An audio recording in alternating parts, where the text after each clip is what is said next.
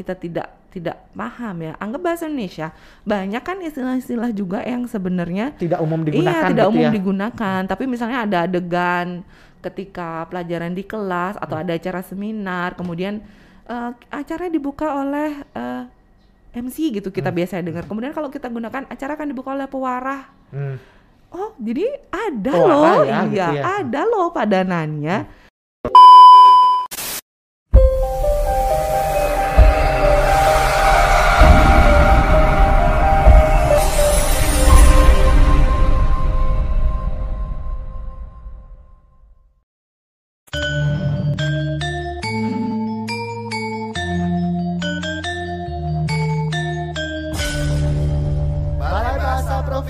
Provinsi Bali melayani dengan cinta. Salam bahasa, sahabat bahasa di mana saja sahabat bahasa berada. Senang sekali saya Nyoman Sutrisna dapat kembali hadir menemani sahabat bahasa dalam program Bincang Bahasa dan Sastra, sebuah program yang digagas oleh Balai Bahasa Provinsi Bali untuk menyampaikan informasi kebahasaan dan kesastraan kepada masyarakat. Program ini disiarkan melalui studio Subasita Balai Bahasa Provinsi Bali. Sahabat bahasa film merupakan salah satu media komunikasi yang menggunakan bahasa sebagai media untuk menyampaikan pesan dari film itu sendiri. Kadangkala kalau kesalahan penggunaan bahasa terjadi, pesan yang mau disampaikan juga tidak tersampaikan dengan baik. Untuk membahas materi ini di studio Subasita sudah hadir narasumber kita. Beliau adalah Ibu Kadek Duyani. Selamat datang Bu Dwi di Balai Bahasa. Baik, terima kasih atas kesempatannya dan sudah mengundang saya untuk berbagi hari ini. Semoga apa yang kita bagi bisa ada kontribusinya ya. Iya, akhirnya sampai di sini ya. Akhirnya Dari sekian lama sekian undangan lama ya. undangan untuk datang akhirnya sampai di sini juga. Iya. Eh, Ibu Dwi ini adalah eh, sekarang menjabat sebagai wakil dekan bidang kemahasiswaan dan alumni begitu ya Bu Dwi ya Iya. kuliah di Institut Seni Indonesia Denpasar. Ya, Fakultas Seni Rupa dan Desain. Iya, Fakultas Seni Rupa dan Desain. Iya. Saya salah ya tadi. Betul ya? Iya, tinggal ditambah aja. Oke. Eh, Bu Dwi sejak kapan ini di diisi? Kalau diisi sebagai pengajarnya sudah lumayan lama ya? Iya, sebagai pengajar sebenarnya eh, dari tahun 2006. Iya, Hmm, saat, saat 2000. itu memang sudah di Fakultas Seni Rupa dan Desain, tapi Hmm. ketika diberikan tugas di prodi televisi Hmm. dan film ya dulu namanya itu di tahun 2012. Dan Hmm. sekarang nama prodinya menjadi produksi film dan televisi. Itu eh, stratanya vokasi Ah. tapi eh, setara dengan S1. Jadi nanti eh, tamatannya atau eh, outputnya itu bergelar sarjana terapan eh, film dan televisi. Eh, Berarti kalau disingkat itu S apa tuh? belakangnya? STR. FTV gitu. Oh, iya, sarjana terapan ya, panjang. Oh, Oke oke. Dan Bu Dwi ini eh, latar belakang bahasa ya Bu Dwi ya? Latar belakang bahasa Ah. eh, S1 di eh, sastra Inggris, Hmm. eh, Fakultas eh, Sastra dulu Kalau ya, dulu sekarang namanya. FIB Iya. ya. Eh, kemudian S2-nya di Applied Linguistic di penerjemahan dan Hmm. ternyata ada jalan belajar lagi di eh, ini di prodi baru ini sekarang. Ah. Jadi sebenarnya film tuh kan multidisiplin Iya ya. betul betul. Semua Semua bidang semua ilmu. juga bisa Ah, masuk ah. sana ya. Dan kalau Bu Dwi memang latar belakangnya bahasa berarti lebih terlibatnya itu di praproduksi berarti ya. Iya, Lebih. mata kuliah yang diberikan juga eh, di pra itu kan kita ada riset-riset nih. Jadi Hmm. ada mata kuliah yang namanya eh, Kapitas Lekta dulu. Kita Ah, explore ide kreatif nih betul. mau ke mana. Kemudian eh, ada yang namanya mata kuliah eh, jurnalistik televisi, Hmm. pembuatan skrip. Jadi ya gabung-gabungnya di sana kita. Hmm. Periklanan juga ya lebih ke tata bahasanya yang kita eh, kita pelajari dan Hmm. sharing lagi dengan mahasiswa. Dan kali ini kita akan lebih eh, banyak berbicara tentang problematika kebahasaan Siap, dalam siap. dunia perfilman ya. Iya, siap, Kalau eh, Bu Dwi sudah biasa menangani produksi sebuah film seperti itu dan tentu saja Bu Dwi sudah eh, menemukan kendala-kendala seperti apa khususnya dalam eh, lingkup kebahasaan Iya. tadi. Nah, kalau dari Bu Dwi sendiri melihat sebuah film dengan bahasa itu hubungannya seperti apa? Oke, kalau kita berbicara tentang film ya, kita harus ingat bahwa film itu adalah media pandang dengar. Jadi Hmm, kita tidak ada audio visual Iya, di sana ya. Kita nggak hanya bisa Hmm. bicara tentang bahasanya saja, kita tidak hanya bicara tentang visual yang dimunculkan. Cuma sekali lagi eh, ketika kita bicara dua hal tersebut ya, dua-duanya memiliki porsi yang amat sangat eh, besar di situ. Hmm. Kemaknaan visual dan juga kemaknaan kebahasaan itu harus betul-betul dipahami dengan baik gitu. Karena eh, kita semua tahu ya ada pepatah yang menyatakan bahwa bahasa itu kan merepresentasi- merepresentasikan bangsa ya Betul betul. uh, language to indicate nation gitu. Hmm. Tapi ketika kita hanya berbicara seput di ruang lingkup uh, representasi bangsa itu kayaknya kok kita harus berpikir luas lagi ya. Hmm. Ketika itu disebutkan, kita juga harus paham akhirnya bahasa itulah yang akan menggambarkan bagaimana sih orang-orang yang ada di suatu bangsa, Bangsa betul betul. secara uh, sikap, Betul, betul, perilaku dan juga kecerdasan. Hmm. Nah, di film sendiri kan sudah diatur ya di dalam eh, Undang-Undang Perfilman Nomor 8 tahun 1992 bahwa Undang-undang ya. iya harus Kita- ditekankan iya. di situ kan. Karena ada ada eh, dasar iya, untuk kena- melakukan itu. kenapa sih film dibuat gitu lagi? Ah, betul betul. Film itu kan media propaganda yang paling mudah diakses orang. Hmm, nah, betul, ketika betul. kita ingin mencerdaskan bangsa nih khususnya di Indonesia, ya harus diperhatikan juga penggunaan bah- eh, Bahasa bahasanya dalam gitu. film itu. Walaupun kita tidak bisa memungkiri bahwa film itu tetap harus dibuat berdasarkan asas sinematografi ya. Ah, ya, Karena ya, ya, yang betul, seperti betul. saya sampaikan tadi visual dan verbal itu sangat berdampingan Ah. satu sama lain. Apalagi ketika eh, media pandang dengar itu akan sangat membantu teman-teman kita ya. Mohon maaf bukan beras- bermaksud apa teman-teman yang dengan kekurangan misalnya tidak bisa mendengar akan Hmm, terbantu hmm. dengan visualnya Betul, betul.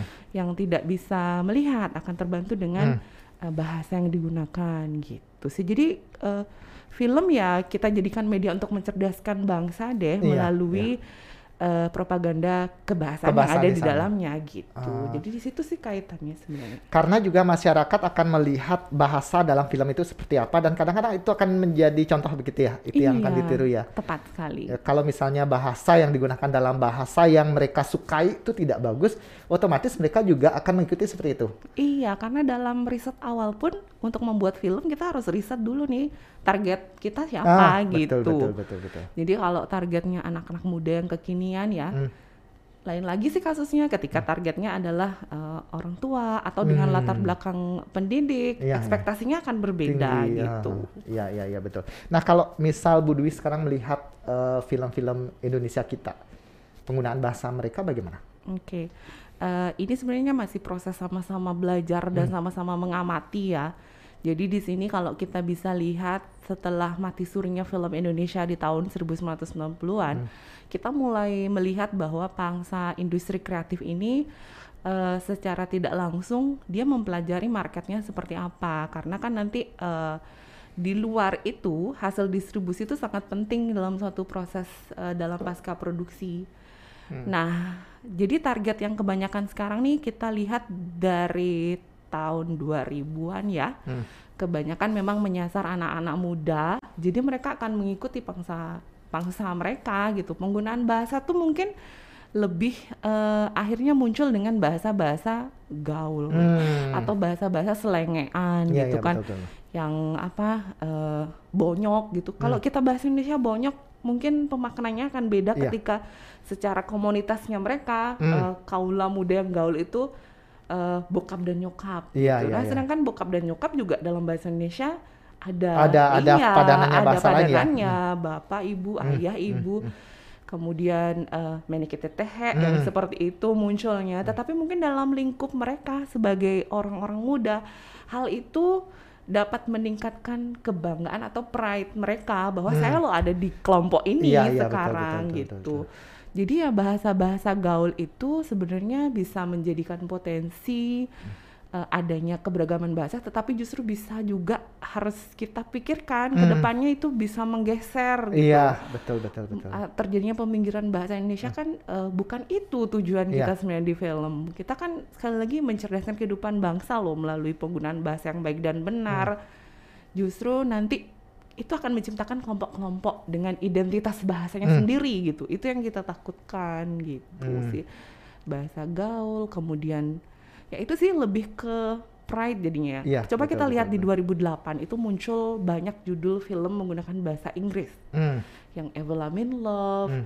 eh, apa namanya Danu, I Can See the Ghost, misalnya High Heels, Hmm. My Best Friends Hmm. gitu. Coba itu kita bawa ke bahasa Indonesia kan High Heels, eh, bahasa padanannya apa? Eh, High Heels misalnya kan hak tinggi, hak gitu tinggi ya? gitu. Ah. Kalau kita bisa mereduksi dengan baik, mungkin bisa langsung ke aksesoris perempuan ya, Ah. sandal atau apa. Hak tinggi. Ketika aku ngomong, oh haknya tinggi ya, tanggung jawabnya gimana? Hmm. Kalau dibawa ke situ kan eh, banyak hal-hal ambigu yang dibawa. Iya. Kemudian misalnya my best friend dibawa ke judul bah- judul bahasa Indonesia jadi sahabatku gitu. Kok Ah. kayak judul puisi anak-anak SD Ah, gitu jatuhnya. jatuhnya seperti iya, itu ya. Nah, mungkin dengan penggunaan bahasa Inggris bahasa Inggris itu ya sekali lagi mereka bisa menaikkan kelas Iya, gitu. iya, iya, mungkin iya, di iya, situ betul, betul, sih betul. kendala awal. Mereka ingin muncul. menunjukkan dirinya saya eh, kelompok kami itu cerdas bahasa Inggris loh. Iya. Mungkin ya ada keinginan seperti karena itu. kekinian seperti itu Iya. kan ekspektasinya tuh yang eh, go internasional Hmm. sekali gitu Hmm. tapi kita mulai meninggalkan identitas kita Betul, betul. sedih dong Iya, kalau iya. seperti itu siapa lagi sih kalau bukan Kita. kita, gitu Nah, kalau Bu Dwi melihat perkembangan penggunaan bahasa eh, dalam dunia film dari dulu dan sekarang itu memang perubahannya pesat ya? Sangat pesat ya Hmm. apalagi teknologi komunikasi dan informasi seperti saat ini itu eh, amat sangat mendukung terjadinya seperti itu salah satunya kan bentuk podcast seperti ini ya Hmm. mungkin dalam eh, keterbawaan proses itu kadang kita eh, terlupa bagaimana kita berkomunikasi dengan Hmm. bahasa yang baik dan benar dalam film pun seperti itu Eh, arah penyelenggaraan film kalau kita lihat dari eh, harapan Dewan Film Nasional Hmm. Yang mengharapkan bahwa dalam penggunaan bahasa tuh harusnya kita menghindari kata-kata kasar, eh, jorok, najis gitu. Tapi kalau terpaksa dibolehkan. Hmm. Ketika ada kata klausul, ketika terpaksa dibolehkan, Nah, itu bahasannya itu. seperti Nah, apa nah, ya? gitu. benar, Kadang benar, benar, benar. itu tuh greget banget jadinya karena eh, sekali lagi kita ngomong persepsi nih. Nah, kalau menurut saya kasar, tetapi penonton lain tuh bilang, oh bukan, itu nggak kasar, itu biasa kok di Hmm. komunitas saya. Ya. Nah, kita mau Problem bilang kan? apa? Ah. Masalah kan. Ya. Kemudian eh, yang kedua ditekankan bahwa kita tidak boleh menggunakan bahasa-bahasa yang membangun eh, apa namanya interpretasi orang bahwa ada kegiatan seksual yang terkesan Hmm, cabul gitu. cabul, ya, betul. Tapi kadang kalau candaan anak-anak muda sekarang kan teman-temannya itu mungkin Itu bukan bahasa- ca- bukan iya, cabul ya, itu tuh bahasa, biasa kedekatan ya. gitu. Jadi oh kalau saya sudah dekat nih eh, ba- nggak apa-apa gitu Iya, loh iya. kalau saya ngomongin itu. Dalam film juga mungkin seperti itu. Target saya anak muda, mereka biasa mendengar Hmm. istilah-istilah itu ya udah biasa. Hmm. Tapi sekali lagi bahayanya itu film bisa diakses siapa pun Iya, iya, iya gitu betul, loh. betul. Walaupun pada awalnya memang target dari film itu ada adalah anak muda, tetapi Iya. kadang-kadang film anak muda itu ditonton juga oleh anak-anak, Iya. ditonton juga oleh orang dewasa yang pemahaman bahasa mereka berbeda. Iya. Betul ya? kadang ada loh orang tua misalnya ketika anaknya bertanya maksudnya apa sih kok orang-orang ketawa kok orang-orang bilang itu nggak boleh ya udah emang kayak gitu tidak Hmm. usah lagi detail karena mungkin tapi itu bahayanya Iya, ketika kita betul, sebagai orang tua itu pendampingan tentang kebahasaan itu Tidak bisa menjelaskan dengan tepat iya, ya. Hmm, hmm. tugas berat sih sebenarnya. Saya juga kadang-kadang kan kita juga harus berusaha menyampaikannya dengan bahasa yang tepat pula. Betul. Soalnya anak saya yang umur 12 tahun. Hmm. Bener eh, penjelasannya akan berbeda ke anak saya yang umur tiga tahun Iya, betul, gitu. betul, betul, Itu betul, sih betul. beratnya. Karena film sekali lagi kita lihat nih eh, bioskop-bioskop itu kan kadang walaupun segala umur gitu kan Hmm. lembaga sensor Indonesia juga ya seperti yang saya bilang Ya. tadi arah penyelenggaraan film itu kadang persepsional sekali gitu Hmm. untuk ini bisa disensor kenapa ini enggak kenapa padahal Hmm. mungkin tatarannya masih di seputar itu kesalahan-kesalahan penggunaan bahasa tapi kadang ya itu persepsional lagi Hmm, betul, betul, betul. itu sih Nah, eh, tadi Budi mengatakan bahwa film itu bisa menjadi apa media kita untuk mencerdaskan kehidupan bangsa dan dalam bahasan kita ini untuk memartabatkan bahasa Indonesia, iya begitu kan? bahasa Nah, Indonesia. dari pengalaman Bu Dwi, dari pengamatan Bu Dwi, apa sih kendala-kendalanya kenapa kita tidak eh, usaha itu kadang-kadang susah untuk dilakukan dalam film itu? Eh, mungkin tadi sekilas sudah Hmm, ya sekilas sudah sebutkan sampai sebutkan, ya. Eh, jadi eh, pride, harga diri, Hmm. eh, kebanggaan deh lagi.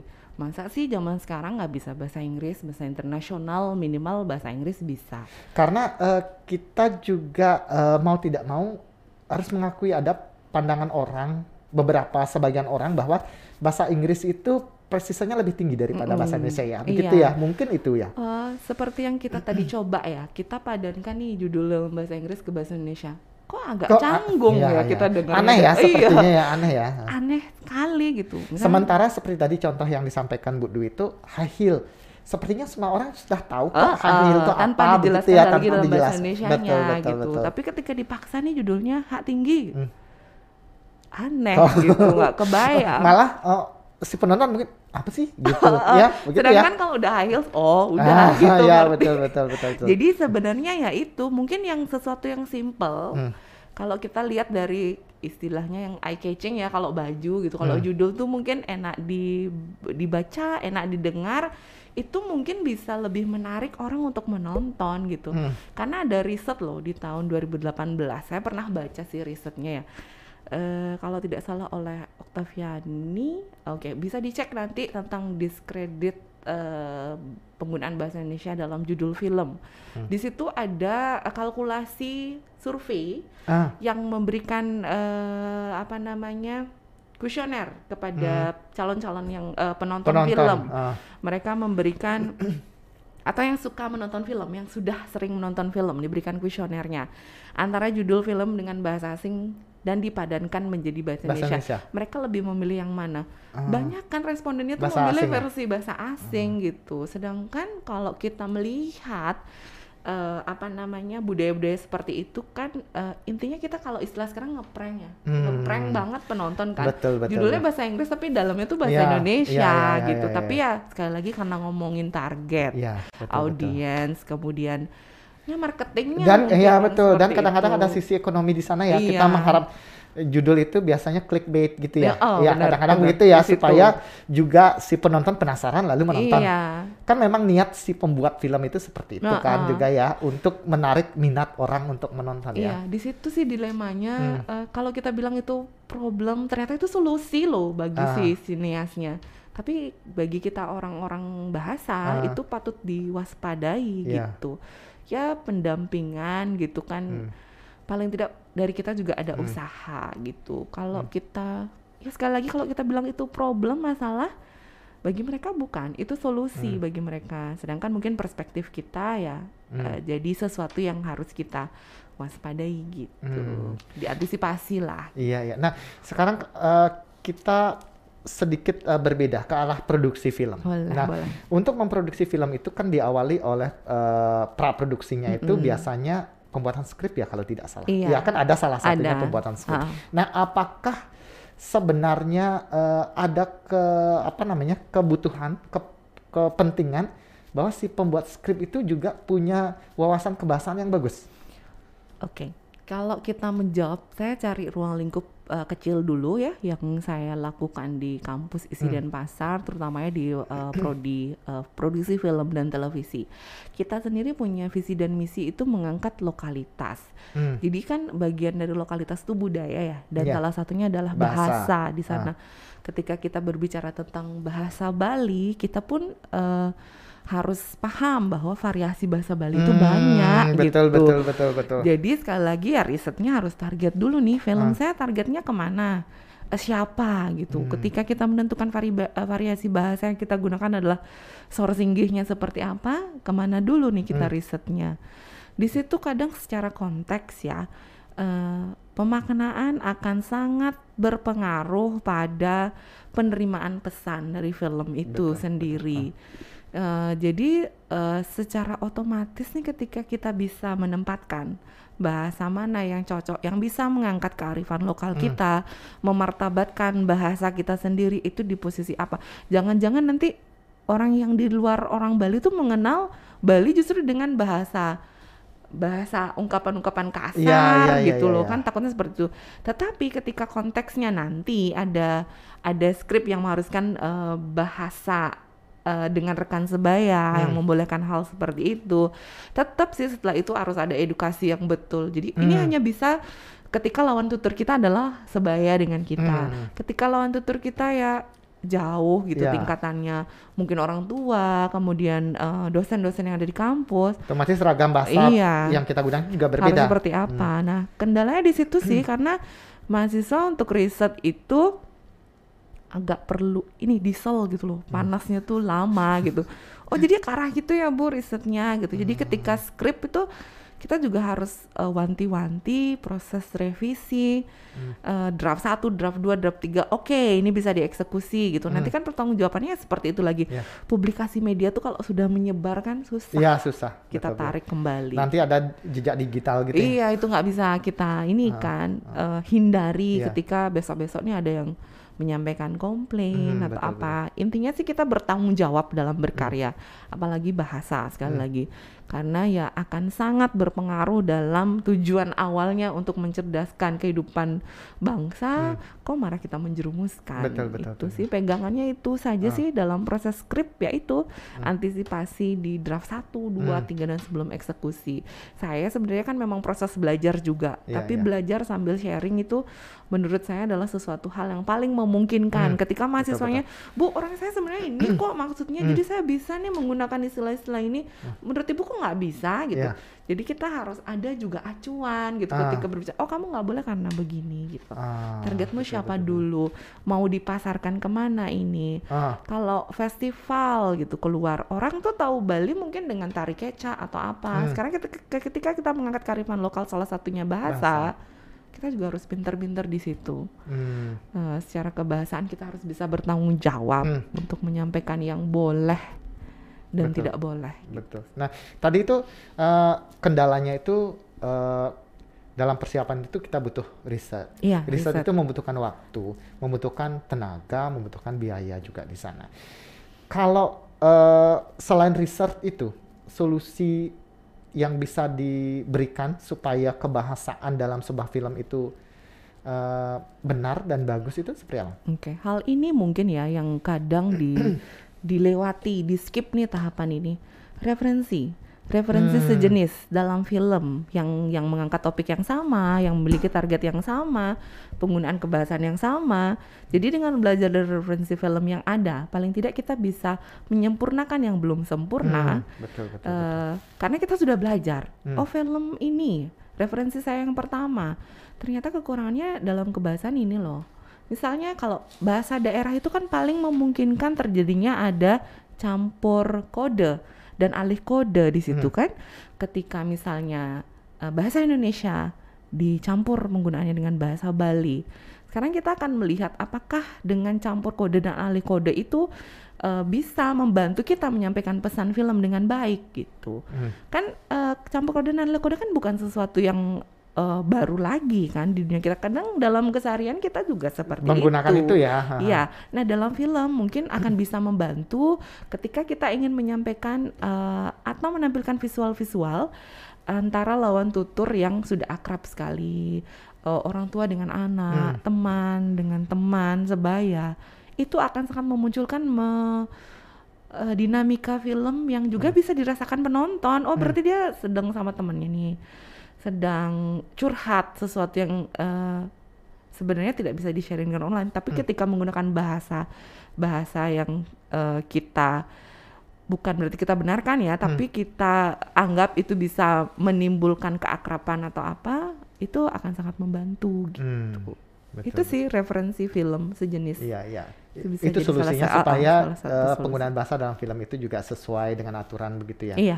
Nah, Budi tadi Budi mengatakan bahwa eh, pada tahun beberapa tahun yang dulu itu kan marak penggunaan eh, judul film berbahasa asing ya. Iya, Itu tahun film. eh, 2000-an 2008 itu udah awal, muncul iya. ya mulai 2000-an itu ya ah, sudah ya. 2000-an. Tetapi malah ke sini ke sini sudah sepertinya sudah kembali ke bahasa Indonesia ya. Iya, Film-film yang dirilis-rilis eh, akhir-akhir ini sepertinya sudah berbahasa sudah mulai ya. kembali lagi ke bahasa Indonesia. Kalau Bu Dwi melihat fenomena ini, apakah bisa dikatakan bahwa eh, kebanggaan kita terhadap bahasa Indonesia sudah mulai muncul atau bagaimana? Oke, baik. Menurut saya, saya juga melihat sangat besar ya kontribusi teman-teman di Balai Bahasa ini. Saya melihat bahwa bagaimana teman-teman menjual- menyebarluaskan informasi tentang karya-karya sastra yang ceritanya sangat kuat, Hmm. yang akhirnya bisa menimbulkan lagi atau memicu motivasi teman-teman sineas atau penggiat film menggunakan eh, judul-judul film yang Berbahasa memang iya yang tujuannya untuk memartabatkan bahasa Indonesia. Kita memang sangat ini ya uh, dengan judul-judul film seperti Laskar Pelangi, Hmm. kemudian uh, Daun di atas bantal, kemudian Pasir Bisik, berbisik, ah. yang sebenarnya sangat membuat penasaran juga Iya, kan betul, Salma. betul, Ini betul. maksudnya Pasir berbisik Apa kenapa sih? ya? Ah. Oh, Dan itu juga kesan sastranya tinggi sekali itu di iya, sana ya. jadi kelasnya tuh Ah, lain iya, iya gitu betul betul kan. kelasnya lain iya, betul sama betul. kan ketika eh, fenomena itu muncul di 2008, mungkin eh ini kelasnya lain nih gitu Hmm. yang eh, My Best Friends Hmm. gitu yang uh, Lavigne Love. Hmm. Saya sama ketika misalnya apa eh ya itu daun di atas bantal, pasir berbisik, laskar pelangi yang memang diangkat-angkat dari karya sastra yang juga fenomenal loh Iya. dalam bentuk novel dan eh, buku Hmm. yang diterbitkan. Tetapi mungkin ketika itu diangkat, sinias film juga mempunyai tugas yang sangat berat loh. Iya, iya, ketika yang membaca buku atau novel itu memiliki ekspektasi lain, dia akan menonton membawa ekspektasi Iya, dari dia betul, membaca betul, buku betul. itu. Kadang-kadang eh, yang dia tonton itu akan sesuai dengan ekspektasi Iya. atau malah di bawah ekspektasinya Iya itu kan yang ditakutkan takutnya ya. Hmm. dalam proses pelayar putihan karya sastra tuh ada beberapa hal yang ditambah atau dikurangi Hmm, kan hmm, dalam ekranisasi itu Iya. muncul memang Iya. seperti itu. Nah dalam kebahasaan juga seperti itu. Hmm. Jadi saya sangat ap- memberikan apresiasi yang tinggi ya. Eh, sudah mulai balik kita kiblatnya untuk pemartabatan bahasa Indonesia dengan judul-judul yang memang eh, bisa memfasilitasi bahwa bahasa Indonesia juga memiliki kelas tersendiri Hmm. loh gitu. Hmm. Dalam judul ya kita Iya, bilang betul, betul. kalau dialog-dialog ya mungkin ya kita tidak bisa ngontrol semua Iya, begitu ya. Karena seperti yang saya sampaikan tadi dalam film tuh kan kalau terlalu yang Kaku Wah, sekali oh, juga ya. formal sekali kan justru mengikat Hmm. mereka kesannya tidak tidak, Tidak natural alami ya. gitu. Ah, betul, itu betul, sih betul. itu sih eh, bukan kendala tapi sesuatu yang memang harus kita perhatikan. Iya. Ketika dipaksakan ya pemartabatan bahasa Indonesia loh Hmm. harus betul-betul dengan tata bahasa gramatikal. Tapi Just- ti- tidak dengan cara Iya. begitu. Nah, eh, saya tertarik dengan eh, bahasa tadi pemartabatan bahasa Indonesia. Salah satunya tadi dengan judul itu ya. Iya. Karena judul itu sangat eh, menarik perhatian sekali, eye catching sekali Iya. untuk melihat oh ini bahasa Indonesia, kok bahasa Indonesia bagus gitu ya. Selain dengan judul, itu menurut Bu Dwi itu pemartabatan bahasa Indonesia itu bisa tersampaikan dalam sisi apa dari bahasa Oke. dari film itu? Selain judul tadi dialog ya, kita sebutnya dialog-dialog karena memang secara eh, eh, media pandang dengar bahasa itu kan kita dengar melalui dialog. Kemudian kita juga bisa melihat dari sinopsis biasanya karena kan dalam produk pemasaran film itu kita ada yang namanya poster film.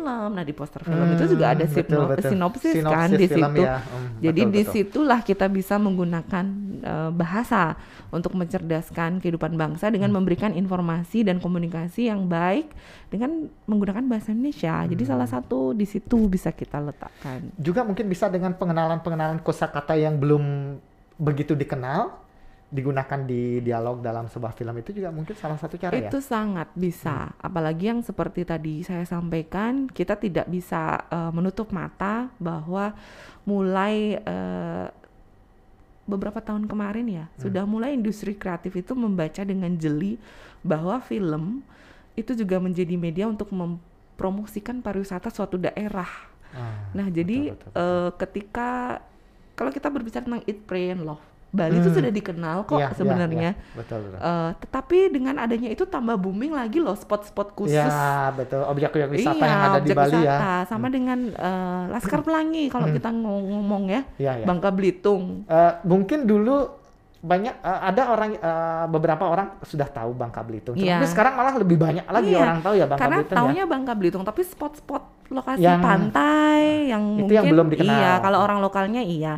Nah, apalagi dengan istilah-istilah yang memang kita tidak tidak paham ya. Anggap bahasa Indonesia, banyak kan istilah-istilah juga yang sebenarnya Tidak umum digunakan Iya, tidak gitu umum ya. digunakan. Tapi misalnya ada adegan ketika pelajaran di kelas atau Hmm. ada acara seminar, kemudian eh, acaranya dibuka oleh eh, MC gitu Hmm. kita biasa dengar. Kemudian kalau kita gunakan acara akan dibuka oleh pewarah. Hmm.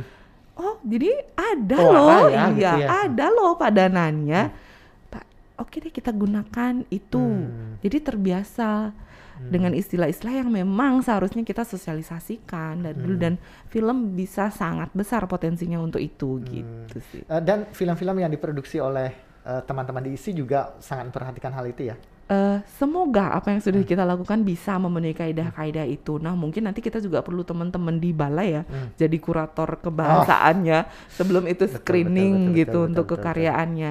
Karena sekali lagi ya mungkin ya itu mereka sebagai eh, sinias-sinias muda ya, calon-calon Hmm. sinias muda, terkadang tuh masih yang bawa identitasnya sendiri Sebagai gitu. anak muda Iya. begitu ya. Ah. Jadi identitas kebahasaan yang ada dalam dirinya sendiri udah ada plek gitu langsung di Hmm.